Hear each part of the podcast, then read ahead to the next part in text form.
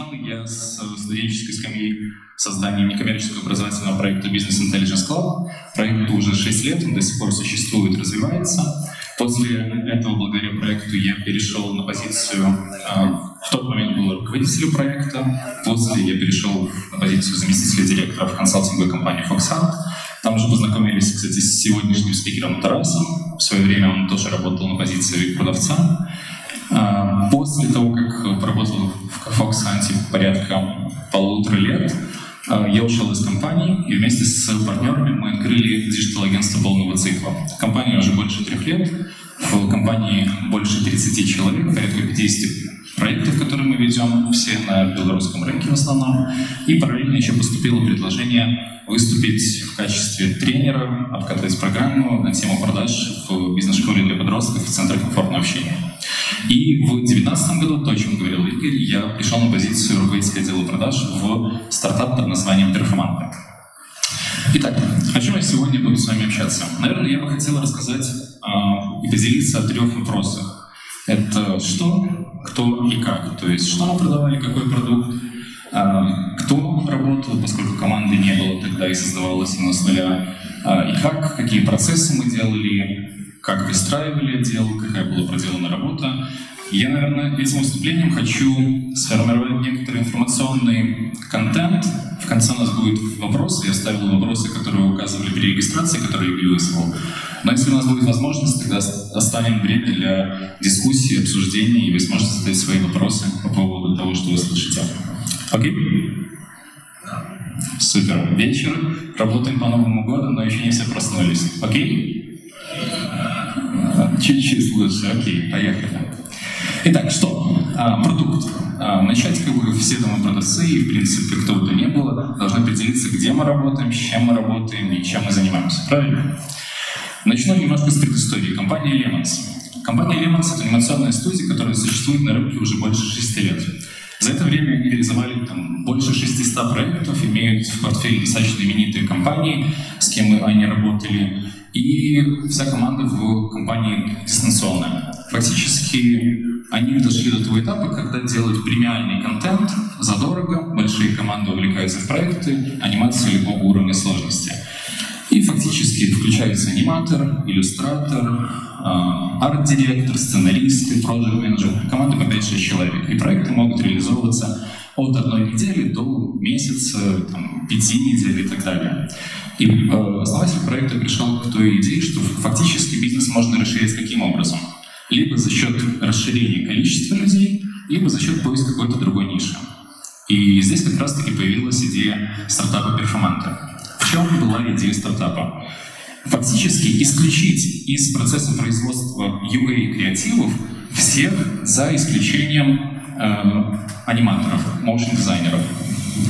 То бишь мы создавали платформу, привлекали клиентов, клиенты сами ставили технические задания, давали материалы, которые у них есть, у них есть аналитика, они понимают, что работает, что не работает, им нужны были руки, которые могли бы э, производить большое количество анимированных роликов. Здесь появляется наша платформа, идея которой зародилась как раз, убирающая фактически менеджера, убирающий из этого куска э, иллюстраторов, э, арт-директоров и так далее.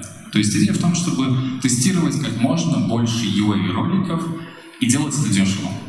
То есть если в Lemons стоимость одного UI-ролика может варьироваться там от 400 долларов до полутора тысяч, это, в принципе, там рыночная стоимость, можно посмотреть, пообщаться с другими компаниями, то в перформанте мы э, шли на другую стратегию, на стратегию того, что один ролик стоит порядка 70 долларов, а объем приходит порядка 300 креативов в неделю.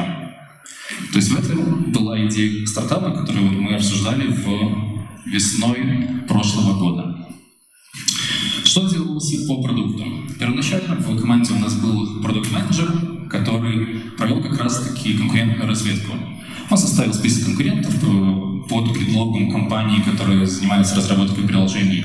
Мы назначали с ними звонки, выходили на колы и задавали те вопросы, которые нам интересны по срокам, по ценам, по их кейсам, которые они работают, по платформе, которые есть у них, либо нет, и полностью для себя понимали, как устроен процесс продаж и на что они делают акцент.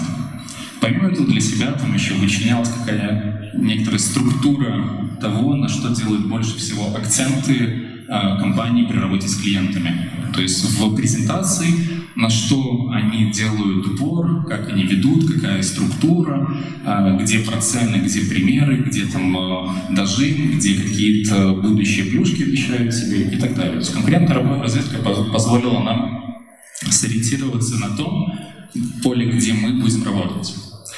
Следующим этапом, поскольку компания Lemons уже порядка 6 лет и достаточно много компаний в портфеле, с которыми мы работаем на белорусском рынке, и в том числе есть знакомые, с кем есть возможность пообщаться, мы проводили интервью компании. То есть мы встречались с нашими потенциальными клиентами, э, с людьми, которые находятся по ту сторону, и пытались понять, как у них устроены отделы. То есть как у них проходят процессы. Если это UR-ролики, кто отвечает за это, где они ставят задачи, как они работают с аутсорсом, как они работают с другими компаниями. То есть фактически все эти вопросы мы пытались понять. И насколько наш продукт вписывается вот в картину компании, с которыми мы хотим работать. И это приходило к последнему этапу позиционирования продукта. В данном случае мы вычленяли на пересечении как раз конкурентной разведки интервью компаний ту нишу и то позиционирование, которое подходит нашему продукту и тому той стратегии, которую мы хотим заложить в него. Фактически весь сайт и текста, и презентации, которые мы упаковывали, мы упаковывали и брали логотипы, э, все блоги, которые писали с ориентацией на мобильный рынок и digital-сферу. То есть у компании Lemos очень много таких клиентов, поэтому, благо это было хорошим подспорьем, говорить о том, что у нас есть опыт работы, что не новая компания, что есть э, прошлые кейсы и есть возможность опираться на них, в том числе указывать, как работать с теми, с кем у нас не был подписан NDA. После чего мы перешли к вопросу второму. Кто? Кто же будет это все делать? Кто же будет реализовывать стратегию, кто же будет работать с продуктом? Это вопрос команды. И здесь э, у нас перешел уже как раз-таки к поиску кандидатов. Изначально был шаблон какого-то э, позиции в шаблонах Lemons, который не давал нужной конверсии. Мы начали как раз с переупаковки компании, то есть переписание полностью текстов, переписание позиций, переписание, э, как мы себя преподносим для общественности, и вот тогда был достаточно сильный буст. Я не скажу точно по цифрам, сколько было откликов и сколько у нас было конверсий, к сожалению, э, не буду брать здесь по воронке, которая была, но, по-моему, порядка 350 откликов было, и вот благодаря изменению позиционирования очень сильно начали откликаться люди. Другой вопрос, что люди откликались, но насколько качественные эти люди были, и насколько они подходили нам в команду. И здесь включался первичный фильтр. То есть первичный фильтр — банально осмотр резюме. Осмотр резюме на какие-то признаки, которые нам подходят. Вторым этапом у нас было телефонное собеседование на признак адекватности, насколько человек подходит нам и готовы ли мы работать с ним. И дальше была интересная штука с тестовым заданием. Для большинства это было, скажем так, немножко в новинку. Они получали тестовые задания. Тестовые задания, вот кусочек здесь э, я вставил, состояла из трех этапов. Фактически, проверка на базовые компетенции, которые человек будет выполнять в своей работе. А именно, э, искать компании, переписываться с ними и выходить на звонки. Что, в принципе, просила сделать в тестовом задании. Найдите одну компанию, э, напишите одно письмо и сделайте небольшую презентацию того, как вы поняли компанию. И на этом этапе как раз-таки отвалилась большая часть э, кандидатов. Все на слова говорили о том, что да-да-да, мы готовы, поехали, все классно, вы, ребята, клевые, а потом, э, к сожалению, не досылали свои тестовые задания. И последним этапом у нас было личное собеседование.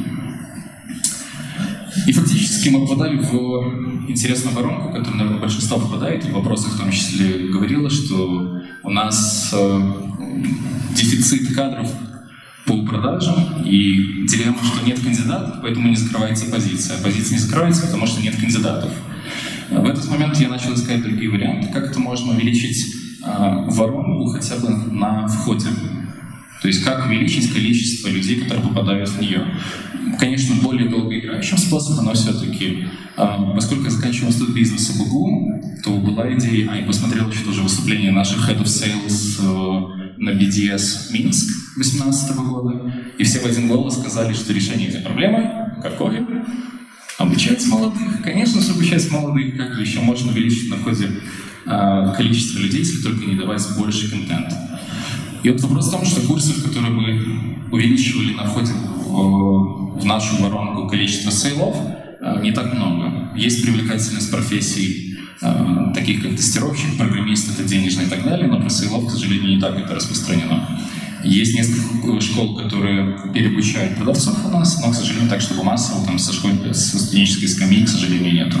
Поэтому я вот вел переговоры с факультетом бизнеса БГУ о том, чтобы сделать онлайн-курс и бесплатно распространять его, тем самым как бы увеличивая конверсию, увеличивая воронку на входе количество людей, которые нам попадают.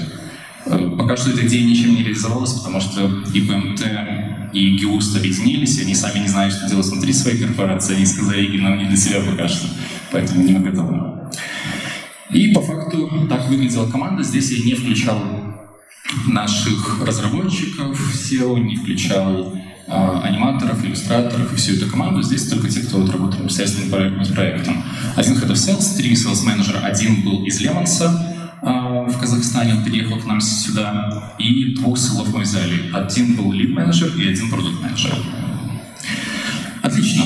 То есть мы знаем что, теоретически, что мы продаем, мы знаем вроде, кто это продает, дальше стоит вопрос, как это делать. И здесь э, входит этап процессов. Я выделил пять пунктов, которые бы хотел бы поделиться, что мы сделали в рамках компании за это время, какие процессы были выстроены. Первое — это изучение продукта, клиента, индустрии. Второе, продублировать, что если не видно кому-то. Освоение технологий продаж. Третье, ICP, а, поиск компании контактов. Четвертое, KPI. И последнее, это обучение, тренировки и развитие. Поскольку у нас была определенная вилка по поиску сотрудников, мы искали желательно людей с опытом в айтишке, те, кто уже работали до этого и имеют компетенции, к сожалению, они выходили за рамки этой вилки в большинстве своем. Поэтому мы, когда фильтровали людей, критерием было наличие языка, а, предыдущий опыт и варящаяся голова, которая может в моменте там, быстро осваивать информацию, усваивать ее и влиться в новую индустрию, давая там желаемые результаты за короткий срок. Поэтому в этом ключе мы включили изучение продукта. То есть чем мы занимаемся. Наш SEO как раз таки менторил всех ребят, рассказывал о том, чем живет наша индустрия и наш продукт, которым мы занимаемся. С одной стороны. С другой стороны, мы изучали то, как живут клиенты. То есть кто у них лица, принимающие решения, на чем они опираются, какие KPI, какие термины, какие у них боли, а, о, чем, о ком а, и как стоит лучше с ними говорить.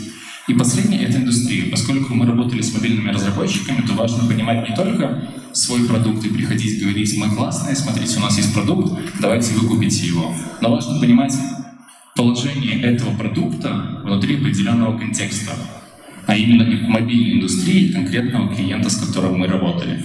Поэтому внутри, потом покажу э, небольшое видео, выдержку из системы, которую мы делали. Была фактически вся эта информация, чтобы закрыть сейлов и сделать из них не просто людей, которые передают информацию и ведут люди, а людей, которые понимают, чем живет клиент, и не могут адаптироваться во время звонка под потребности конкретного клиента.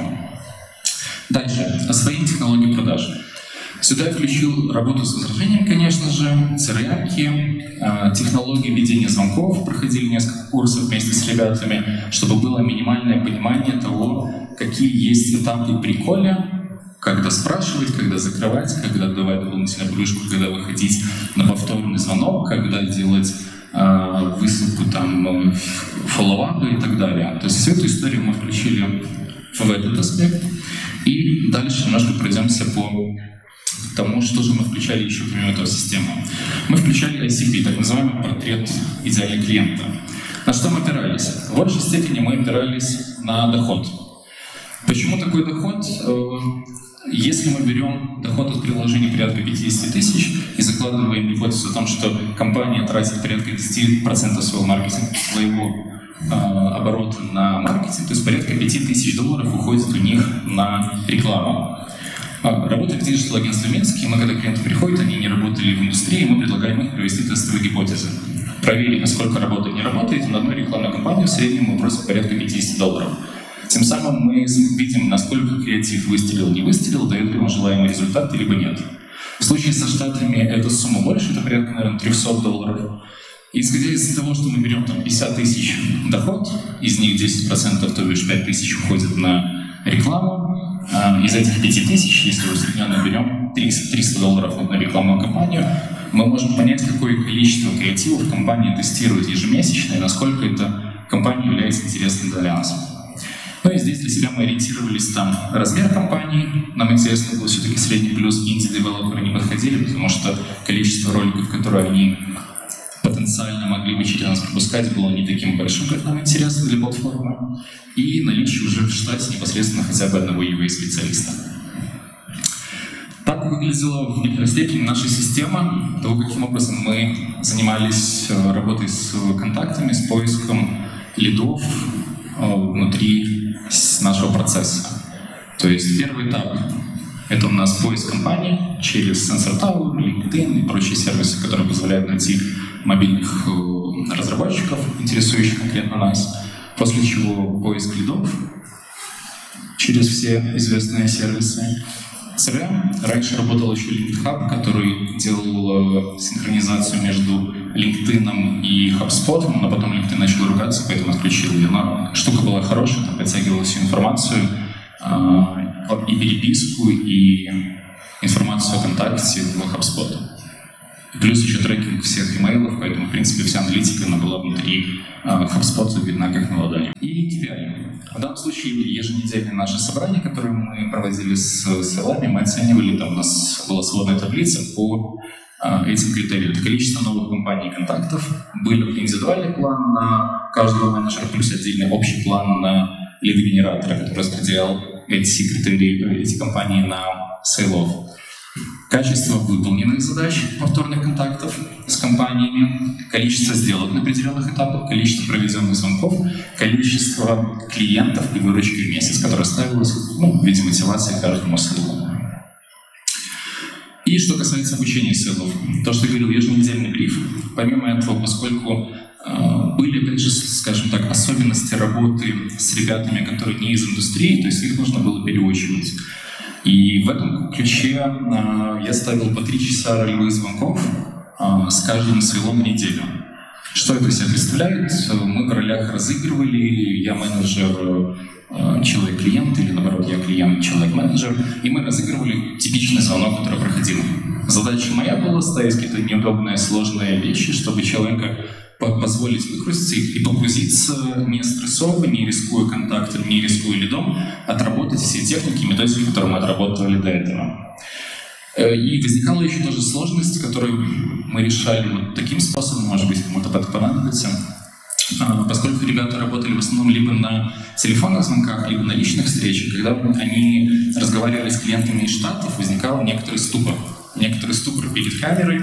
И был один смешной случай, когда было плохо слышно, человек прислонился к монитору, пытался услышать получше, хотя был в наушниках. Поэтому вот э, некоторая неестественность звонков э, это была проблема. Поэтому мы, я предложил сделать историю, что каждое утро каждый менеджер в общий чат высылает на селфи-камеру записанная новость о digital и mobile сфере на английском языке. Я каждому каждое утро писал обратную связь о том, как улучшить, что неестественно, что получается, как это можно сделать, как сделать так, чтобы на звонке ты был собой, так же, как мы отыгрываем в ролевых звонках, потому что вот здесь в ролевых звонках и при звонке с клиентом это два разных человека. То есть фактически есть компетенции, есть процессы, а есть личностная составляющая. И вот личностная составляющая часто включалась вот на звонках с клиентами. Поэтому декомпозируя какие-то эти вещи, пытались локально закрыть э, особенности ребят, э, чтобы они проще себя держали перед камерой. Дальше курс по технологиям продаж. Э, поделились на коллегой тоже курсом, который систематизировал опыт и структурированно объяснял, как вести э, презентацию клиенту, из каких этапов состоит, когда лучше задавать вопрос, когда не задавать, когда выслушать интро, когда не делать этого. И он аккумулирует полностью эту историю. Дальше. Разбор звонков с клиентами обучение работы с возражениями. В этом случае, на самом деле, достаточно было для меня интересным, что список возражений, которые мы получали от клиентов, он с большего был типичен. Он был достаточно небольшой, И ну, ну для, для моего удивления э, не было каких-то экстра случаев, когда мы там в ступор встали, не могли что-то ответить. Но мы как раз-таки сами внутри наших проигровок создавали такие прецеденты чтобы не было такого, что у менеджера будет столкновение с неожиданностью. Он разговаривает с клиентом, ему задает вопрос, он выпадает из колеи, говорит, я не знаю, мне нужно проверить, позвольте мне там пообщаться с моим коллегой и дать ему ответ на этот вопрос. Нет, чтобы этого не было, мы внутри наших проигровок создавали локально э, ситуации, когда вы становитесь ступор, и у вас нет ответа. И постепенно нарабатывалась база ответов и работа с возражениями, даже которые к нам, в принципе, не поступали на тот момент. И последнее, ну, не по значимости, это разбор шаблонов писем и тем. Фактически был определенный пул клиентов и компаний, которые э, каждый менеджер искал сам. Помимо этого, лид-генератор еще дополнительно добавлял им э, компании. И менеджеры делили их на некоторые куски, проводили тестирование. То есть они делали несколько шаблонов писем с разными заголовками, с разными текстами и дробя тестировали, насколько конвертирует каждый из писем лучше, хуже, и отсекали те варианты, которые не работают. И потом совместно как раз-таки наша база пополнялась за счет кейсов других менеджеров, случаев конверсии э, по открытию писем и тех кейсов, которые они использовали. И вот я обещал небольшое видео, это вот как выглядела наша система слева в развернутом виде по всем вещам, которые использовали ссылы для работы. Здесь, возможно, плохо видно, это, в принципе, нормально. По-другому я, к сожалению, не мог ее приблизить. И там закрывались все вопросы, которые были описаны выше с точки зрения процесса. Потому что для меня было удивлением, когда я собеседовал ребят из э, топовых айтишных компаний, не буду называть каких, и мне рассказывали, что у них там, условно говоря, в отделе продаж 6 человек, э, девочка работает год, не закрыл ни одной позиции, и из того, что инструментов ей в принципе дали, сказали, вот LinkedIn, вот Excel, вперед. Ну, для меня это был нонсенсом. Вопрос такой, что если человек приходит в, компанию, на мой взгляд, должны быть понятные процессы, которые описаны, чтобы получать желаемый результат. В этом случае как раз-таки мы точечно пытались закрывать с теми ресурсами, которые у нас были, по те задачи, которые нам необходимо, э, кейсы, которые нам нужны. Вот это в системе, в принципе, было собрано. Итак, первое. Можно ли успешно продавать, не зная сильных и слабых сторон конкурентов, без детальной информации о продукте на стадии первой встречи знакомства? В данном случае, наверное, вопрос можно разбить на две части. Первый, не зная сильных и слабых сторон конкурентов ваших, и второй, это не зная сильных и слабых сторон ваших клиентов. То есть одна история, если вы не знаете э, сильных и слабых сторон ваших конкурентов, все плохо вы находитесь как сферический конь в вакууме, не понимаете, что происходит, и приходите на встречу любых слова, говорите, мы стоим столько-то, а вам говорят, это дорого, конкуренты дешевле. А вы такие, хорошо. И что делать дальше? Непонятно. Поэтому можно ли успешно продавать в этом случае? На мой взгляд, нет. Как-то продавать можно, но успешно вряд ли. И вторая ситуация — это знать конкурентов ваших клиентов. На мой взгляд, это очень крутая история. То есть вы заходите не как sale, привет, у меня есть горячие пирожки, смотрите, какие вкусные. Нет, вы заходите как эксперт, который изучил не только клиента, но и тех конкурентов, с которыми он работает. И вы здесь заходите с позиции экспертизы. Насколько вы можете погрузиться в его бизнес и со своим продуктом решить его задачу в том контексте, находясь в котором он работает. Это очень круто. Но нам, опять же, вопрос, можно ли продавать? Можно. Можно ли делать успешно? Думаю, вряд ли. Дальше. Что указывать или использовать в рассылке, чтобы был стопроцентный ответ на сообщение? Без понятия. А, я искренне не знаю. Если кто-то знает, я с удовольствием послушаю. Для меня любые там рассылки, любая коммуникация, да вообще в принципе это вероятностная модель.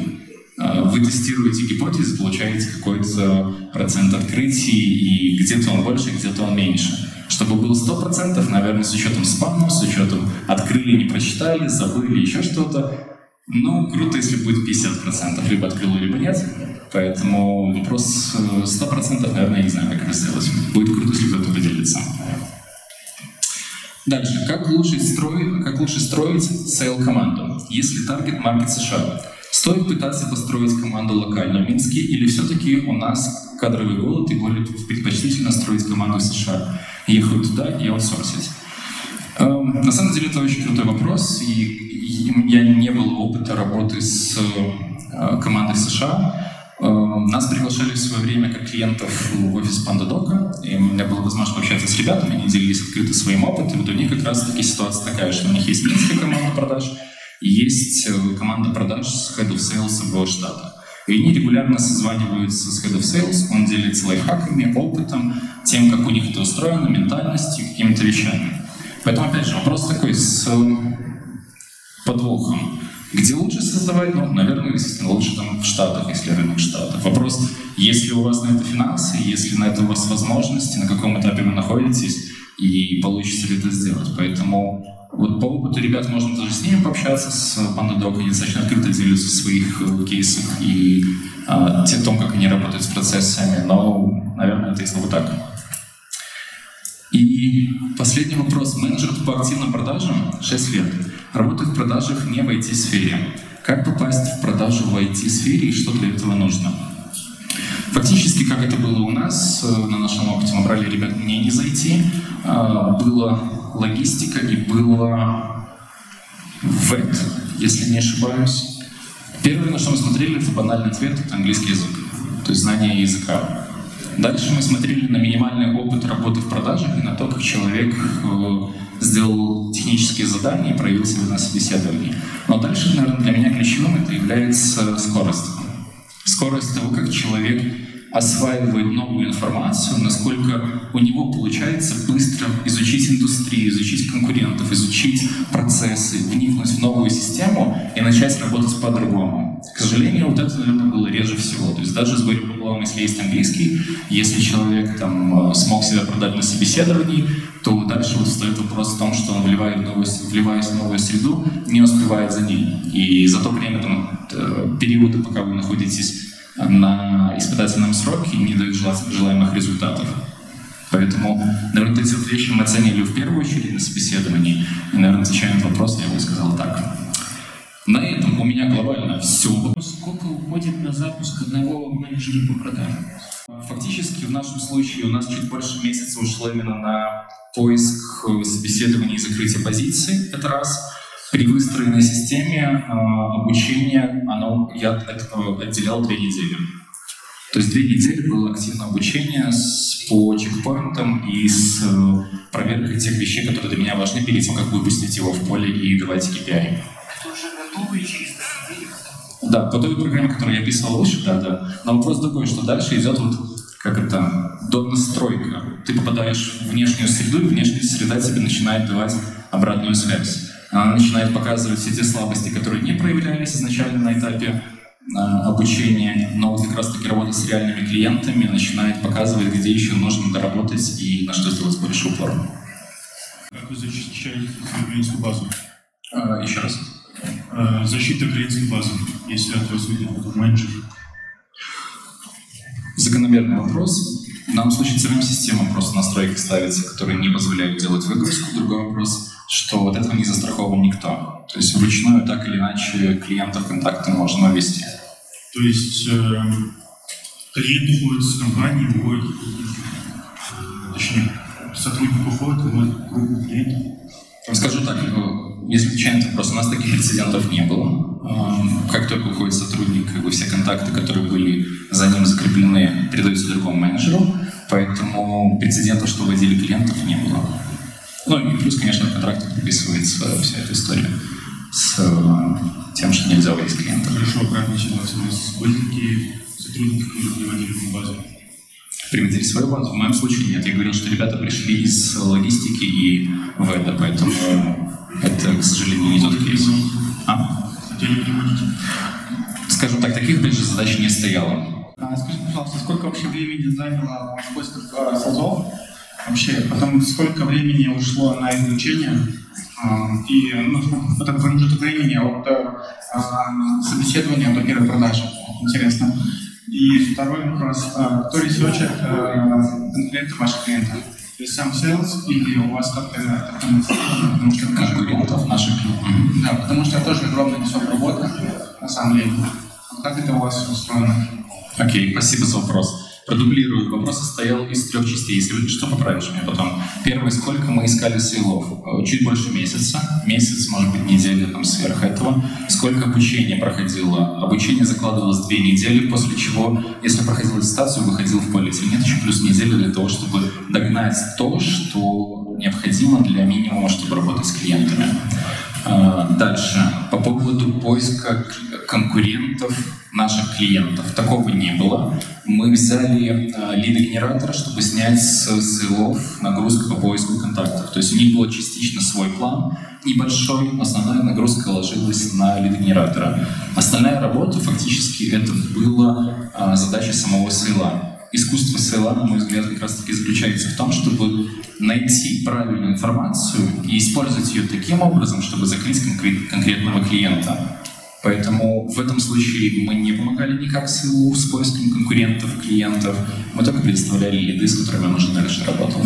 Речь была о переходе там, э, специалистов из B2B сферы в IT. Но вот, допустим, если мы говорим о IT-специалисте sales, sales бизнес-девелопменте, насколько сложно перейти из одного подраздела IT, скажем, предположим, это продажа продукта например, там PropTech, например, или там из Digital что-то еще, или наоборот.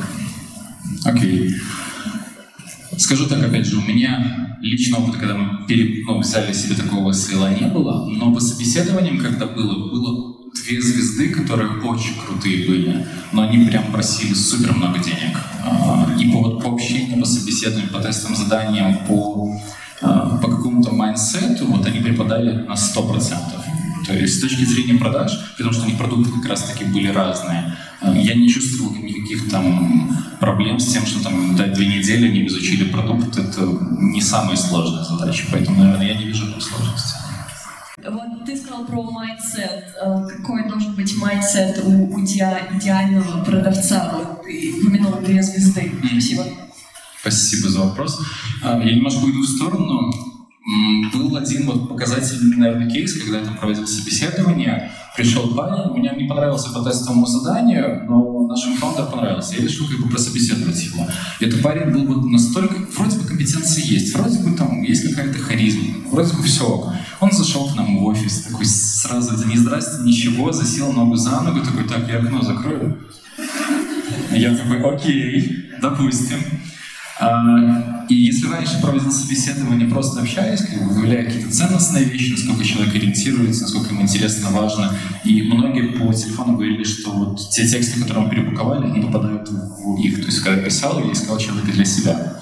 Вот, и этот парень пришел такой, я красавчик, я все умею, я знаю, как делать, и меня это что-то так внутренне это зацепило, вот его наглость. И я говорю, ты, ну, ты хорошо, ты считаешь, что ты умеешь хорошо продавать? Он такой, да. А у меня на столе кубик Рубик стоит, и говорю, ну, на, продай. Банально, сейчас вы скажете, этот Уолл-стрит, ручка, все такое. Я говорю, продай. То есть, э, и после этого начал всем сейлам, в том числе давать. Для чего я это давал? Посмотреть, насколько человек будет в кризисной ситуации ориентироваться и уметь выкрутиться. И он посыпался на первом же моем ответе. Говорю, мне неинтересно. А, ну как бы это... А может, все-таки купите? Говорю, нет. Я утрирую, конечно, но история была такая. И когда вот э, ребятам давал э, кубик э, просто как предмет абстракцию и смотрел, насколько он толерантен к возражениям, насколько он быстро восстанавливается, ищет новые варианты, не сдается, там, не сыпется по эмоциям. Еще почему-то ты попадаешь, что смотришь, что с точки зрения функционала человек попадает. Другой вопрос. А, всегда, как мне кажется, руководители подбирают сейлов под себя, под ценностные вещи. И здесь либо вы резонируете, либо не резонируете. Может быть такое, что там э, руководитель поработал, не знаю, там в строительстве там 15 лет, и он будет выбирать там, строителей с ментальностью, которая близка ему. То есть он не возьмет там девочек с иньязы, потому что не резонировать на уровне. Поэтому все очень сильно зависит от руководителя. Тут, наверное, важно общаться, если ты ищешь работу как раз-таки с конкретным руководителем, понимать, что важно для него. Меня зовут Валя, мой вопрос будет про средний возраст специалистов, которые работают э, в продажах у вас, и про то, как уровень английского, который базовый должен быть, как вы его подтягиваете, какие в Минске есть опции для этого. И э, третий вопрос. Это вы все обучение по э, продавцов, продавцов делаете самостоятельно, вы лично? Так, давайте по порядку. Средний возраст. Я прям начал считать. Можно от и до. а? Можно от и до. 26-27. Плюс-минус. Первый вопрос. Второй вопрос. Английский. Что с ним, как его подтягивать? э, Английский язык. Эм, Вот когда как раз-таки задумываюсь по поводу sale -специалиста и пытаюсь понять, как решить конкретную э, задачу. И, как я говорил, есть э, личностные особенности, есть навыки компетенции, э, есть э, английский. Вот. И это история, которая как домашняя работа, либо сделана, либо нет. И в этом случае, в нашем конкретном, у нас не было курсов внутри компании, мы не обучали сотрудников, то есть мы изначально брали ребят, которые владеют английским языком, у которых есть возможность э, оперировать им достаточно хорошо, чтобы не было слышно э, вот этой локальности и комфортно было разговаривать с клиентом. Поэтому мы никак это не решали. Э, Какие есть возможности? Сейчас будет, наверное, минутка рекламы, без понятия. Есть много курсов, которые э, делают по английскому языку, но я как бы здесь не, не подскажу. Вы учите всех самостоятельно? А, э, да, да. То есть все, что я описывал здесь, э, все элементы за исключением продукта, продуктом обучал наш э, SEO. Всему остальному обучал я сам. Э, Все отыгровки, все ролевые, все переписки, все регламенты и все обучение за пределами э, задач, которые стоят, э, делались мной. Поскольку есть еще э, у меня бэкграунд в коучинге, порядка четырех лет, то такую опцию предоставлял в том числе сотрудникам, когда они сами понимают, что у них есть затык, я пытаюсь, опять же, разобраться, в чем этот затык происходит. То есть это проблема на стороне компании, что мы не дали ресурсы, мы не дали продукт, мы не дали процессы, либо это проблема на стороне менеджера, а, того, что он с чем-то не может справиться, что у него там какие-то там выгорания, что он не а, получает лидов, что они там не так ре- отреагировали. И здесь вот важно эту границу провести, что я могу как бы помогать, обучать, где я не могу. Поэтому как-то так. Можно еще вопрос? Да. У вас бывает совещание, сколько времени неделю они занимают с командой? С командой я говорил, раз в неделю у нас совещание. Время. Часов. Время часа. Час. э, И говорил, есть, получается, три часа на каждого менеджера это отыгровки, плюс еще курсы, которые мы внедряли там еженедельно тоже по часу. Поэтому, наверное, в принципе, это по часу в день э, уходило с утра. На каждого отдельного менеджера, получается. Спасибо большое. Пожалуйста.